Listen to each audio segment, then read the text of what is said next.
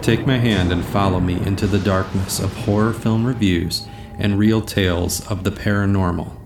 I'm Mr. Steve, and welcome to my horror section.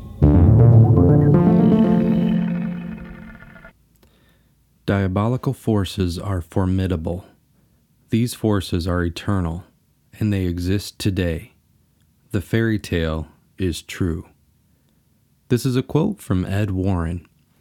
On this episode, I will be taking you into the terrifying world of the Conjuring universe. But before I do, I have a chilling encounter that happened to a very close friend of mine.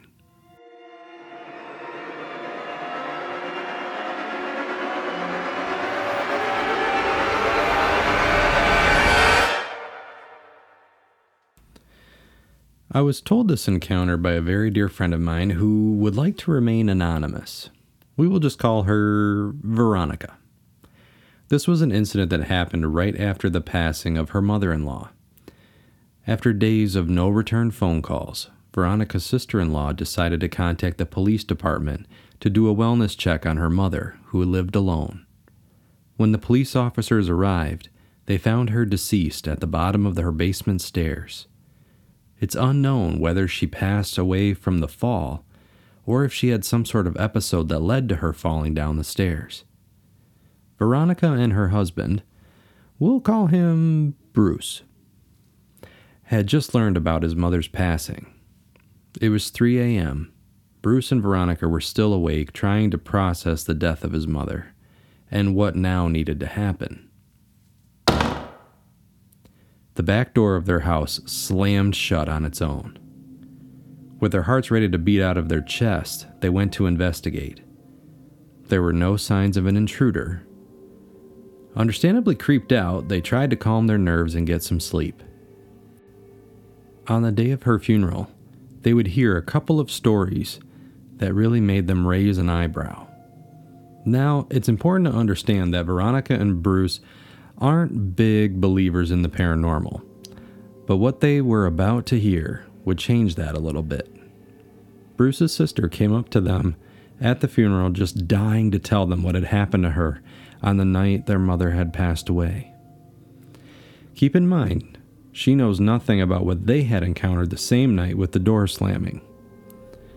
Bruce's sister, we will call her Judy, Judy told them that at 3 a.m. on the night that her mother passed, she was shaken awake by a hand on her arm and she heard her mother's voice say, You need to wake up now. It's time to get up.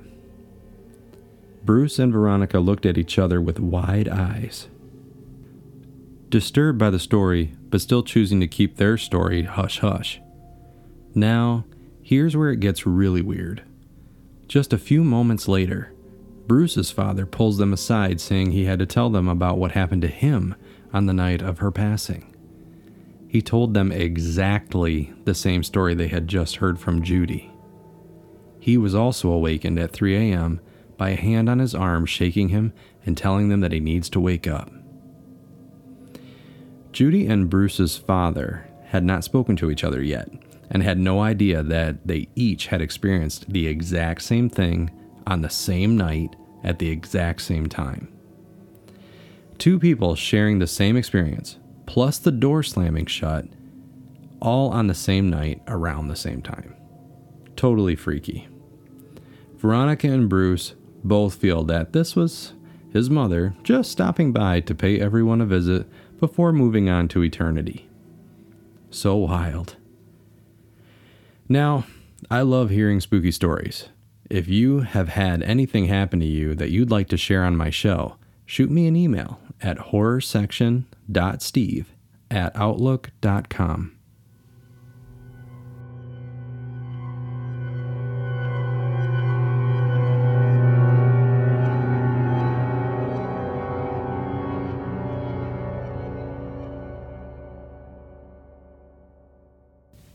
Now it's time to talk about possibly one of the greatest horror film franchises ever the Conjuring universe. Now, anyone who has an appreciation for horror knows who James Wan is. He needs no introduction. His films have made him a massive force to be reckoned with in the world of horror, and rightfully so. The Conjuring was released on July 19th in 2013 and terrified audiences, me being one of them. Ah! Ah! But the terror didn't stop there. The Conjuring gave birth to one of the most successful horror franchises of our time. The stories used for these films were taken from the real case files of Ed and Lorraine Warren. Now, there's eight films to hit on, so I'll try to sum up my love for them as quickly as I can for you guys, because I'm sure you have things to do. The original Conjuring was about the Perron family and their battle with an evil entity haunting their country home. I probably should pause for a moment to tell you a little bit about Ed and Lorraine Warren if you don't already know who they are, which I'm betting most of my listeners do. The Warrens are pretty much the grandparents of the modern day ghost hunters and paranormal investigators. They became famous for their work on the real Amityville horror case. They are the founders of the New England Research Society for Psychic Research, and they have investigated hundreds of paranormal cases. Ed was the only self taught demonologist to be recognized by the Catholic Church, and Lorraine was a very powerful clairvoyant medium whose abilities have been documented and studied by researchers. I actually had no idea who they were until I saw Lorraine on a few episodes of Paranormal State as a psychic consultant on some of their cases. She was incredible to watch, just this tiny, adorable old lady walking around picking up signs of demonic infestations. It was just so darling. Who would have thought their life's work would become one of the biggest horror film franchises in the world? I think it makes perfect sense. And what better filmmaker than James Wan to bring their stories to life? All right, back to the film that started it all. The Conjuring started off by introducing us to a special doll that would make Chucky look like a little Cabbage Patch kid. Annabelle had me completely spine chilled within the first five minutes of this movie. Annabelle was based off the real doll that is reportedly possessed by a demon and to this day remains locked in a case inside the Warrens Museum and blessed on a weekly basis. And if you've seen the Annabelle films, you won't have to ask why. After that marvelous introduction, the film takes us to the new country home of the Perron family. They are just getting settled in when the spirit of the Satan worshipping witch, Bathsheba Sherman, begins to terrorize them. Enter the Warrens to figure out what's going on and to help rid this family of the unwanted spirit. This film has so many good scares in it, it's really hard to pick a favorite. But if I was forced, I would have to say the scariest scene for me was the scene in the bedroom when the sisters were trying to get some sleep. Christine, played by Joey King, did a stand up performance. She's trying to get some shut eye when something rank catches her nose hairs. Ew. She tells her sister Nancy to stop farting. Moments later, as she is trying to fall back asleep, you see her foot get tugged. A couple seconds later, an invisible force practically yanks her off the bed. She is clearly startled, as anyone would be. She looks around the room, but there is nothing to be seen. It's when her eyes make their way to the corner of the room by the bedroom door that your gut tenses up. She can see something staring back at her. We don't see anything but darkness. She desperately calls out quietly to her sister without taking her eyes away from the corner of the room. The camera looks back at the corner, and you find yourself just straining to see what it is that she's seeing, but still nothing. The terror on this girl's face has you completely convinced that she is seeing something. For some reason, this scene had every hair on my body standing on end. That's not to say the rest of the film didn't. There are so many spine tinglers in this film, we'd be here all night talking about all of them. In the long run, the Warrens perform a terrifying exorcism on Mother Perron, who has been possessed by Bathsheba, and save the day. They take with them a music box that one of the Perron daughters found back to their museum of haunted artifacts locked away in their home. On October 3rd, 2014, Annabelle would show us what real terror is all about. Taking us back before the events of The Conjuring, we get to see how Annabelle eventually ended up with the young women we see her with in the beginning of The Conjuring. Which, just for your records, is the real story uh, the Warrens had investigated, as talked about in their book, The Demonologist. Great book, by the way. One of the young nurses had received Annabelle as a gift from her mother. Strange things started to happen. The doll would be found in different positions than when they left her. It progressed to finding her in different rooms entirely. The roommates started to suspect that their uh, apartment was haunted, so they began reaching out. The ghost identified itself as Annabelle Higgins. She was reportedly a little girl that had passed away in their building. She asked if she could move into the doll to stay with the girls. They said yes. Bad idea. This was no little girl. It was a demon that wanted to use the doll as a conduit to get to the girls. The nurses would find pieces of parchment paper with handwritten notes on it randomly throughout the apartment that they believe were written by Annabelle, which actually was utilized in the films, which made it even creepier knowing that uh, this was something that was reportedly happening in the real life case file. The thing about the Conjuring sequels and prequels is that they never got cheesy or campy like many of the horror franchises of the 80s did. Every one of these films gave me chill bumpies at one point or another. One of the tricks in Annabelle uh, that was utilized to make you shit yourself was the use of the background there would be things happening in the background that had me pointing at the screen a lot as if the actors could see me trying to warn them. The scariest scene in Annabelle for me would have to be in the basement storage scene. Um, Mia, our main character, played by Annabelle Wallis. Ironic, right? Also, a little fun fact Annabelle Wallis is one day younger than me. Uh, Mia makes her way down to the storage basement. While she is down there, you hear the sound of her baby crying. In the dark background, you see a baby carriage roll into view. The baby's cries seem to get louder as Mia slowly makes her way over to the carriage. As she reaches in to lift the blanket covering the baby, a demonic hand quickly grabs a hold of Mia's arm. She runs in terror back to the elevator you see a tall demonic figure stand up behind the carriage. But it is so dark that you don't get a real solid look at him. He is just staring back at Mia as she runs for safety. The scares don't stop there. Mia hits the elevator button, the door closes. However, when it opens up, she is right back in the storage basement. My heart was pounding at this point. She frantically hits the button again. The door closes. It again reopens to the basement. You can hear growling, but the demon is nowhere to be seen. She makes a break for the stairs. The power is out. The only light coming in is the flashes of lightning from the storm outside. She checks down the stairwell as she is making a break for it. At one point, she turns and uh, stops and turns around.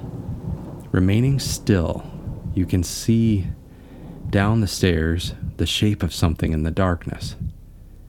Lightning flashes, revealing the demon holding still on the staircase like a panther ready to pounce. There were so many high anxiety scenes in this film, but that one shook me up the worst. I wanted to give a quick shout out too to Alfre Woodard. I absolutely adore her, and she was a great addition to this film. I think one of the things that makes the Conjuring films even more amazing is the attention to detail in the storytelling. These are very well thought out stories and have such depth and strong messages to be conveyed.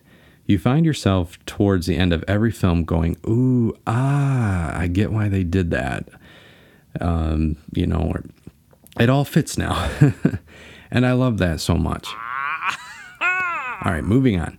Almost three years later, on June 10th of 2016, The Conjuring 2 was released, taking another case of the Warrens, the Enfield poltergeist, and bringing it to horrifying life. This story took the Warrens across the pond to England to help save a single mother and her children from a demonic presence. In the beginning of this film, we get to see a glimpse into the Amityville horror case. They don't spend much time on it before moving on to the Enfield case, but they found a way to connect it. I have a big recommendation that whenever they decide to end the Conjuring films, they should round it all out and do a retelling of the Amityville horror case. After all, that was the case that put Ed and Lorraine Warren into the limelight, and I think it would make a great finale for the series, if done properly. Anyway, back to Conjuring 2. This was such a well done film. When you thought it couldn't get any scarier after the first Conjuring and Annabelle, this film takes it to the next level. We get introduced to the nun, who quickly became a favorite character of mine. She is this silent, bone chilling presence that takes the guise of someone who, that symbolizes love and peace and turns that into the very essence of evil. She never speaks except to scream this guttural demonic scream. She is the main antagonist here, she has pulled a veil over the family, actually using the spirit of a man that died in the house, Bill Wilkins, to hide behind while she pulls the strings. She made her appearance in the beginning of the film in the Amityville house, and then makes another appearance at the Warrens' house for what to me was one of the scariest moments in this film. Lorraine and Judy, her daughter, see the nun staring them down from the other end of their hallway. She slowly makes her way into Ed's office. Lorraine bravely follows her. In the office, she is nowhere to be seen. The door slams shut behind Lorraine. The shadow of the nun moves from behind the painting of the Perron family house from the first Conjuring film and slowly moves along the wall. The shadow makes its way around the room while Lorraine watches like a hawk. It eventually stands behind the painting of the nun that Ed has done after seeing her in his dreams. You see a pair of creepy pale hands work their way from behind the painting, just before the nun rushes from the wall at Lorraine. Very anus clenching moment in the movie, among many others. There is an interesting hidden gem in this scene that I never noticed until I watched it to do my notes. If you pay attention when Lorraine and Judy are sitting in the living room, there are these decorative block letters spread out on the bookshelf along the wall. If you put them together, they actually spell out the demon's name that we don't learn until the end of the movie Valak. Ah. Watch for that next time you watch this movie. Another character that is introduced in this film is the Crooked Man. He was quite the scary one, and I've heard that he might be getting his own film, or at least it's possibly in the works according to Wikipedia. We shall see. Once again, Ed and Lorraine save the day and exorcise the demon Valak from terrorizing this poor family. Again, a big shout out to the child actors. Amazing job by Madison Wolfe, who plays Janet, the young girl being targeted by the demon. She does such a convincing job. All the kids did, actually. At the end of the film, we get to hear an actual recording of the Warrens' investigation during the credits. As if the events of the film weren't scary enough, this recording of the real interview with the possessed Janet will make your skin crawl. Only one year later, on August 11th of 2017, we refocus our attention back to the doll of all dolls, Annabelle, in Annabelle creation. Now we get to see how it all started, going back before the events of Annabelle. She was created by the delightful doll maker Mr. Mullins. He designed this doll after his daughter Bee, which we later learn was just a nickname for her. Her real name was, you guessed it, Annabelle. Sadly, Bee gets hit by a car and dies in the beginning of our story to set the following horror in motion. And oh my god, her death scene will put your heart in your throat, just to warn you. Twelve years have gone by, and the Mullins have opened their home to some orphans looked after by Sister Charlotte. Enter the orphan Janice. This poor girl survived polio, but she was left with her legs in braces and using crutches to get around. I really felt bad for her character. She was dealt a pretty shitty hand. As if being an orphan wasn't hard enough, but having to deal with polio and being treated like an outcast by most of the other orphans just sucked for her. The poor girl had one friend and Sister Charlotte looking after her. Well, I guess she had someone at least. Glass half full, right? The girls were told to stay out of a specific bedroom. Psst, it's Annabelle's old room. Well, apparently Janice does what she wants. She sneaks her way into Annabelle's old room and finds a hidden door that has been keeping the Annabelle doll locked away from the world and surrounded by pages of the Bible stuck to the wall to keep the evil contained. Well, now the genie is out of the bottle, and she is all out of wishes, but she's got plenty of hell to unleash. The demon is after a soul, and it has picked Janice's. One of my favorite scenes had to be when Janice was trying to get away from Annabelle. Uh, the poor thing can't run with her legs in braces and on crutches, but she is trying her darndest. There's a chair elevator attached to the staircase. Janice makes her way to it as a black cloud is coming out of Annabelle's room after her. Those chair elevators aren't very fast. She is slowly descending the staircase when it stops. Shit, she would have done better if she just rolled down the stairs. The elevator starts heading back up the stairs towards the evil that is Annabelle. Now, for the third time, I will mention the amazing job done by the very young actors to pull off this truly frightening film. The chair reaches the top. Janice looks around frantically, but sees nothing waiting for her. Suddenly, she is yanked straight out of the chair. Moments later, she falls from the ceiling down to the first floor. This poor girl. Eventually, the demon breaks her down and possesses her. Mrs. Mullins, who has been hiding eerily in her room, eventually spills the beans to Sister Charlotte, who we find out is connected to the abbey that houses the nun. Apparently, shortly after their daughter Annabelle died, her spirit, or what they thought was her spirit, started to make contact with them. This went on for some time, and eventually she asked to move into the doll so she could be with them forever. Naturally, the grieving parents said yes, not knowing what they were actually inviting in was a demon in the guise of their child. In another chilling scene, Mrs. Mullins had figured out that the entity was not their daughter after catching a glimpse of its true demonic figure in a mirror. She went in to confront the demon, seeing her daughter sitting with her back to her at her tea table all of a sudden she starts to morph into this tall, gangly version of Annabelle and attacks Mrs. Mullins, which is why she ended up in a hidden room surrounded by the Word of God on the walls. Now, a possessed Janice is on the warpath trying to kill the remaining orphans and Sister Charlotte. After forcing her into the hidden Bible wall room, the girls escape the house and it is ready to implode from the demon being trapped within the holy closet. When the cops arrive, there is no Janice to be found. The doll Annabelle would somehow find its way to being purchased by John and Mia in the original Annabelle film. Now for the big twist. Janice makes her way to another orphanage and is now calling herself Annabelle.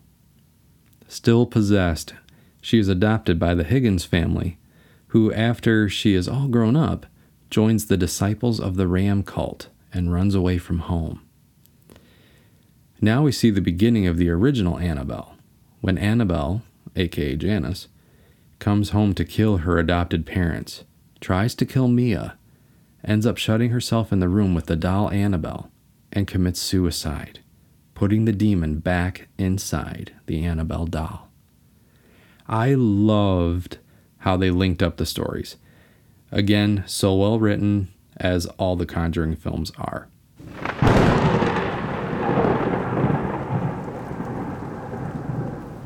Now we go even further back as we look at the origin story of The Nun. This story takes place in 1952 in Romania. Released on September 7th of 2018, The Nun tells the story of an abbey tucked away in the woods that is being plagued by a powerful evil. This castle was built by the Duke of Carta, who was a very dark soul. He practiced black magic and opened a portal calling forth the demon Valak. The church stormed the castle to stop him. They began perpetual praying to keep the evil contained in the castle. The nuns would take shifts praying continuously, never once stopping the words of God for fear the demon would reemerge. After one of the nuns commits suicide by hanging herself, the Vatican sends a priest to investigate this situation along with a novitiate nun, Sister Irene, played by Vera Farmiga's younger sister, Taissa. The two are led to the abbey by the young and handsome villager Frenchy to figure out what is going on. This movie was filmed beautifully. It's a gothic style horror film, uh, and its uh, its just overall style was very very appealing to me. Many may laugh, but the scariest scene for me was actually towards the beginning when Frenchy brings the priest and Sister Irene to look at the body of the nun who committed suicide. He had moved her to the cool storage area so she would be preserved. When he brings them to her, he stops and stares in fear, as the nun is sitting upright. He tells the priest that when he left her, she was laying down.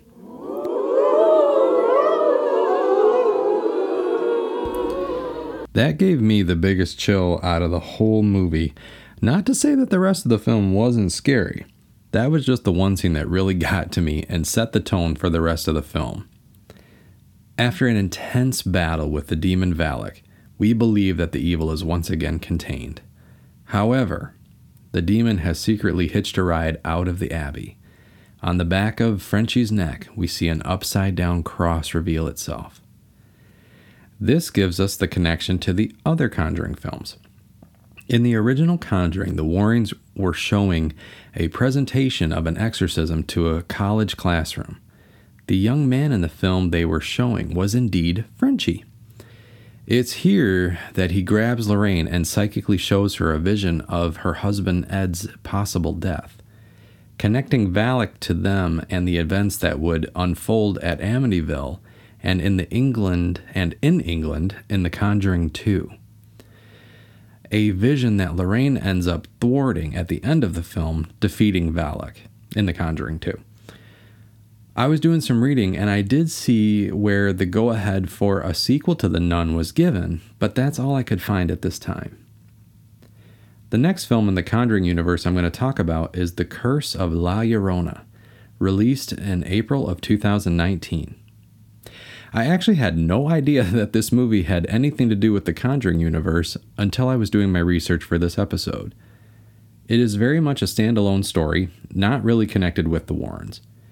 The way they connected it is with the priest, Father Perez, from the original Annabelle film. He meets with the family that is being terrorized by La Llorona and reveals to him to them his past of dealing with the supernatural and his experience with Annabelle. Father Perez puts them in contact with a folk shaman who assists in taking care of the weeping woman. So, La Llorona is actually a legend very famous in Mexico. However, there are other variations of this story of the weeping or wailing female spirit that roam the earth in many different cultures throughout the ages. The earliest documents found on La Llorona date back to the 1500s a young Mexican woman marries a rich conquistador, has two children with him. He cheats on her, she finds out, and in a fit of rage drowns her two children in an attempt to take away that which is most precious to her former love. In doing this, she realizes what a mistake she's made, and in, in her grief, she drowns herself. Now her spirit roams the earth, crying and wailing while she searches for the spirits of her children that she killed. Just like the rest of the Conjuring films, excellent storytelling and very scary. I think the scariest part for me, for some reason, was actually in the very beginning when they are showing us the legend of La Llorona. So the film played it off as if she was possessed when she killed her children. You see her eyes kind of glazed over with a dead glow to them. Then she snaps out of it, her eyes go back to normal, and she realizes what she has done. I think it was brilliant the way they did it because when you read stories of mothers or fathers killing their children, I often think, wow, those crazy fuckers had to be possessed. What other explanation is there? And then I remember, oh yeah, there are just crazy people out there. I also was so excited to see Patricia Velasquez. I haven't seen her since she played Anck-su-namun in the Mummy films. I just love her, and it was so cool seeing her on screen again. 2019 was actually a big year for the Conjuring films. In June, Annabelle Comes Home was released. The Warrens have brought Annabelle home. This takes place after the events of the first Conjuring and before the second one. This was the first movie in the series that I felt had a lighter feel to it. Don't get me wrong, it had some very scary moments in it, but this one didn't scare me as much as the rest. The story follows the Warrens' daughter Judy. Ed and Lorraine are out of town investigating a case. Judy is at home with her teenage babysitter, Mary Ellen, celebrating her birthday. Happy birthday. Mary Ellen's friend Daniela crashes the party and manages to break into the Warrens' haunted trophy room and accidentally unleashes Annabelle. Oh! Well, not only did Annabelle get to come out and play, but other demonic entities made their presence known in this night of terror at the Warrens' house.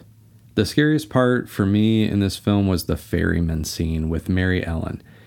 The ferryman's job is to usher the dead on their way to eternity. In order to ride the ferryman's boat, you have to pay him with two coins. These coins are placed over the dead's eyes in many burial rituals. Mary Ellen goes into the closet in Ed's office, which has morphed into this long, dark corridor. Making her way through the darkness, she eventually comes face to face with the ferryman in a shocking jump scare that about gave me whiplash. This movie was very special to me because the real Lorraine Warren passed away that year, and this film was dedicated to her. I also dedicated Steve's Horrors Film Fest uh, 2019 to Lorraine as well. I focused on films that had to do with paranormal investigation, much like I'm doing for this season of my podcast. This brings us to our most current film that was released in June of 2021 The Conjuring The Devil Made Me Do It. This film followed events that led to the court case of Arnie Johnson in 1981, who had committed the murder of his girlfriend's boss. Arnie insisted that he was not in control and that he was in fact possessed by demonic forces. The movie kicks off with an intense exorcism scene with Ed and Lorraine trying to exorcise a demon from an eight year old boy, David Glatzel, who is the younger brother of Debbie, who is Arnie's girlfriend. In the process of the exorcism, the demon leaves David and enters Arnie, and the story goes from there. This film introduces another terrifying villain, the occultist. What I found interesting about the occultist is that she was part of the cult that Annabelle Higgins belonged to the disciples of the ram, which was talked about in the original Annabelle. I actually didn't make that connection uh, the first time I watched this movie.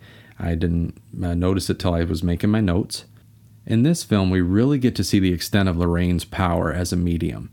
At one point, the occultist has Arnie about to take his own life in prison, and Lorraine was able to get to her through a psychic connection and stop her.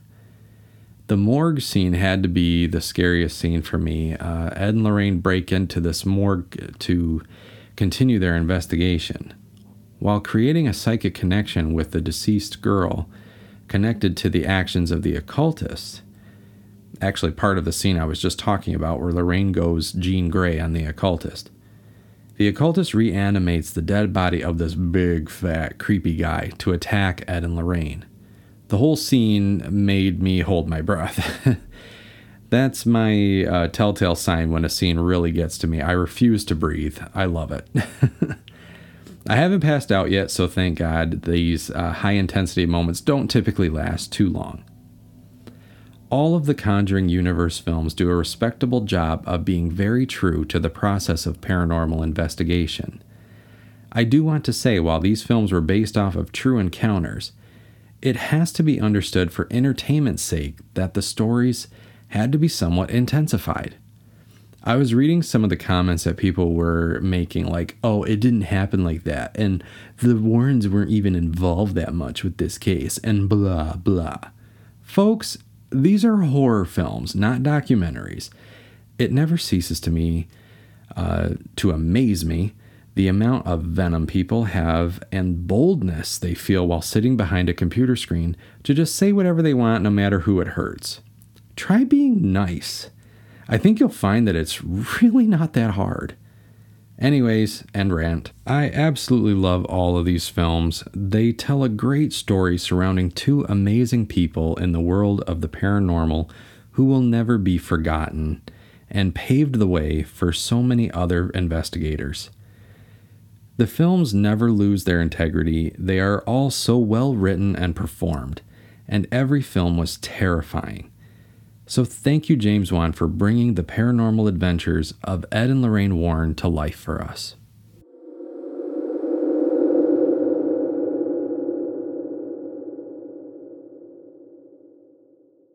I want to thank everyone again for joining me. On my next episode, I will bring you another real story of the paranormal. And I will be delving into another horror franchise that had people abandoning their seats in the theater paranormal activity. I leave you with this quote by C.G. Jung No tree, it is said, can grow to heaven unless its roots reach down to hell. Sleep tight and see you next time.